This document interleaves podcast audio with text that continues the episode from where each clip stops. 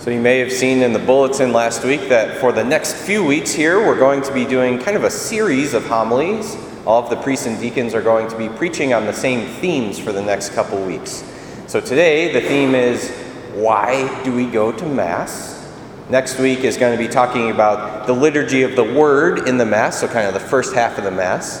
And then in two weeks, it's going to be uh, the liturgy of the Eucharist in the Mass, so the second half of the Mass. And the reason that we're doing this is because we're in the sixth chapter of the Gospel of John right now.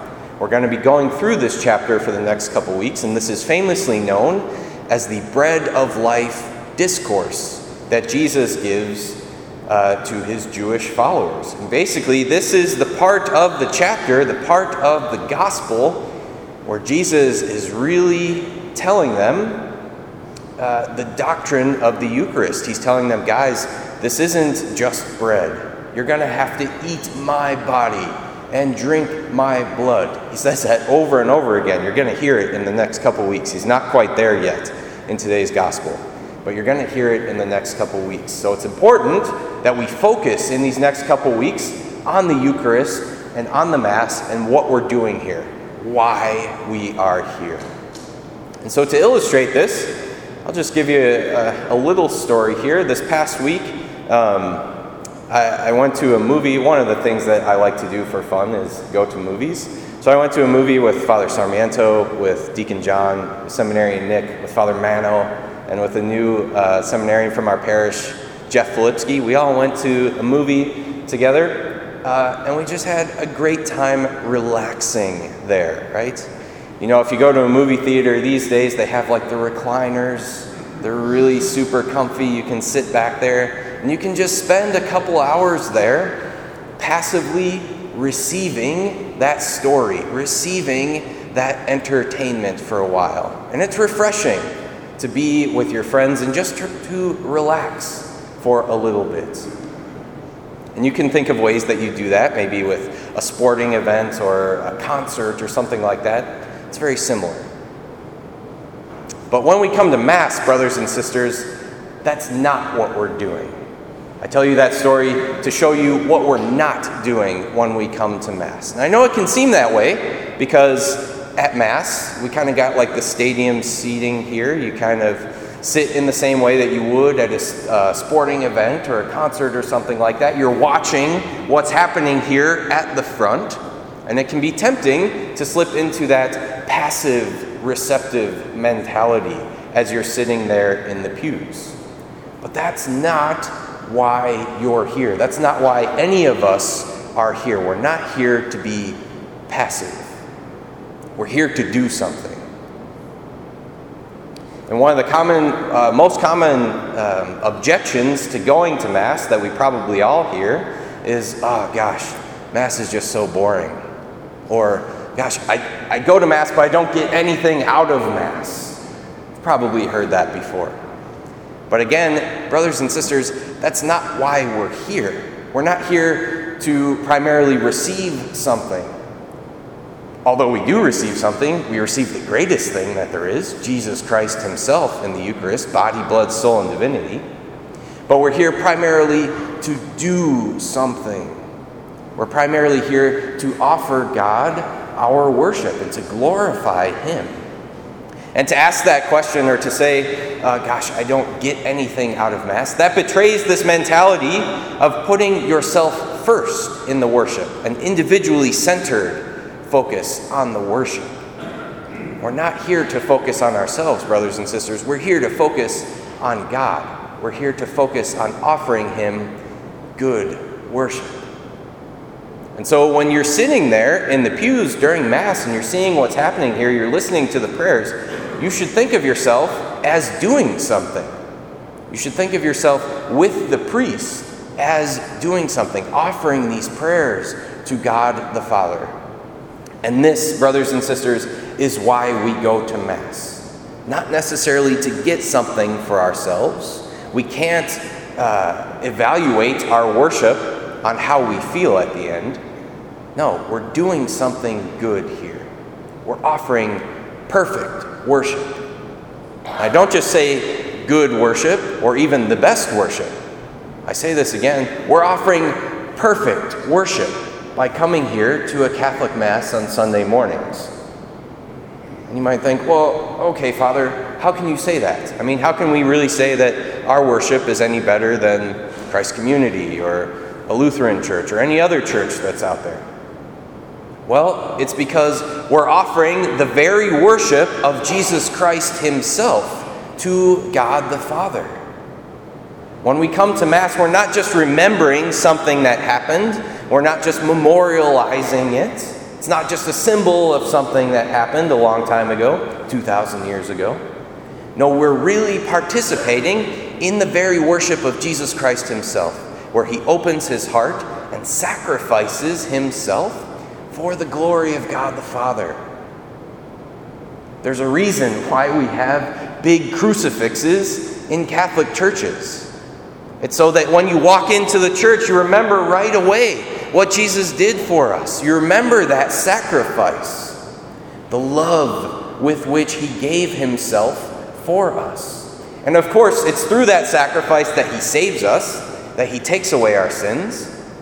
But more than that, it's through that sacrifice that he offers perfect worship to God the Father, that he glorifies his Father by handing himself over to death. And so when we come to Mass and we participate in the Eucharist, which again is really the body, blood, soul, and divinity of Jesus Christ, not a mere symbol, not a mere sign, but really Jesus himself, we're saying that the cross is actually made present on the altar. We can think of ourselves as being transported through time back to that moment of sacrifice with Jesus on the cross. Of course, the sacrifice only happened one time in history. We're not re sacrificing Jesus or anything like that, but we're making present again that sacrifice of Jesus Christ. So that all people throughout time, since that sacrifice, can really be there with Him, can really participate in that sacrifice and be saved by it. We have that access point to that worship, to that saving action of Jesus Christ on the cross every time we come to Mass. Just think about that for a couple minutes and let your mind be blown by that fact. When we come to Mass, it's not something boring. It's not something that we sit back and receive. No, it's something that we're here to all participate in. Something that we're here to all recognize and offer ourselves with Jesus on the cross to God the Father. That's why we're here, brothers and sisters. That's why we come to Mass every weekend. We owe this worship to God. And if we have that uh, individually centered mentality on the Mass, on worship, well, then it's easy to say, uh, you know, sometimes I just don't feel like going to Mass. Or sometimes, you know, I, I would rather do something else um, than go to Mass because the Mass just really doesn't do it for me. Um, maybe I would rather just go worship on my own, maybe go for a walk in the woods or something like that. That's not okay. That's not the right mentality to have because we have to recognize again that when we come to Mass, it's objectively perfect worship. It's the worship of Jesus Christ that we all participate in. That's why we're here, because we owe it to God. And so I know that's not easy to take in all at once. I know you might be thinking to yourself, well, that's great, but it still doesn't feel good, Father. It's still kind of boring to me. Okay, well, recognize that and take steps now to help yourself understand the Mass better. Take steps to help yourself when you come here on Sunday to participate in a better way. I've got a few suggestions for you. First of all, think of an intention that you can have every time you come to Mass. You probably recognize that when we uh, read the petitions here after the Creed, we say at the end, This Mass is offered for so and so. And so that's my intention as the priest. I'm offering the Mass for that person specifically, and for all of you, of course, who are here. but think of your own intention for the Mass. Think of someone who you want to pray for. Maybe it's a family member, or a friend, somebody who's sick. Maybe it's somebody who's died. Maybe it's a situation in your life. Maybe somebody needs a job. Maybe you want somebody to come back to the faith or something like that. Offer that intention to Jesus Christ, to God the Father, during this sacrifice. And I promise, if you keep that mentality, it's going to help you participate in the sacrifice better. There's also a really great book you could read on the Mass. I think it's called A Biblical Walk Through the Mass by Edward Sri. S R I is his last name. If you forget that, ask me afterwards, I'll tell you. A Biblical Walk Through the Mass. He explains every piece of the Mass, where it comes from, why we do it, and how it's focused on the sacrifice of Jesus Christ. My other suggestion for you is to spend a little time before Mass and after Mass reflecting on what has happened. Before Mass, reflecting on what you're about to do, and after Mass, reflecting on what just happened, what you just part, partook in. The gravity, the magnitude, the awesomeness of this sacrifice that we're able to participate in every week. St. Thomas Aquinas wrote two great prayers one for before Mass and one for after Mass. Look those up, Google those, and say those to yourselves before and after Mass. Maybe get here a few minutes early. Maybe stay a few minutes late after Mass. You'll avoid the traffic that way, right?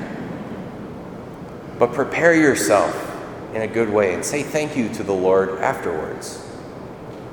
Brothers and sisters, we have the greatest gift imaginable here at our disposal every day, but especially every Sunday.